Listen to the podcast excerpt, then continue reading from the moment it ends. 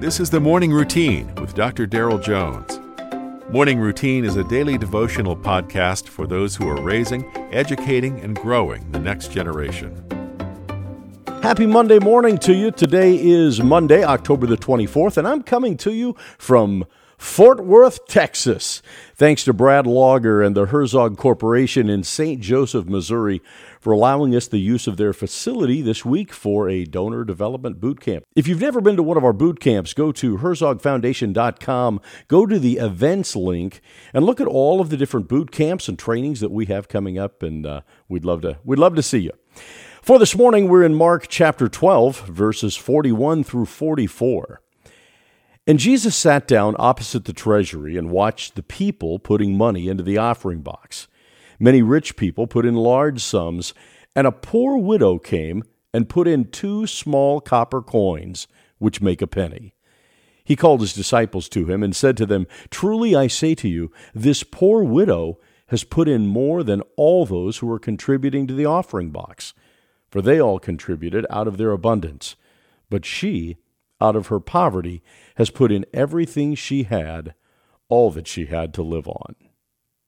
It's safe to say that Jesus had a target audience that gave him illustrations for some of his teachings.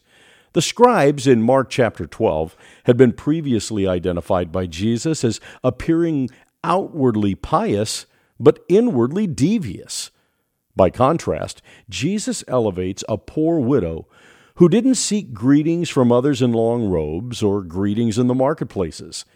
Jesus characterized her as someone who returned to God all that she had, which was the worship of Him with all that she had been given. What does it mean today for you and me to give all that we have? It's a great place to start a self inquiry if we haven't been asked that question lately. Let's start with the perspective that everything we have in our possession is really on loan from God. It's been said that the person with the most toys at the end of life wins. In reality, if we're not careful, the acquisition of more possessions will become the focus of our mission. Jesus reminds us it's not about what we have, it's about what we do with it. You can't take it with you, but you can send it ahead. The reality is, we can get distracted even without realizing it.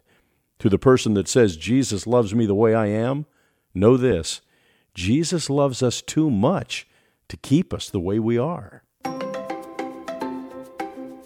You've been listening to The Morning Routine, brought to you by the Herzog Foundation and hosted by its president, Dr. Daryl Jones. For more information, please visit herzogfoundation.com. To receive the morning routine as a daily email, sign up at morningroutinepodcast.com. See you in the morning.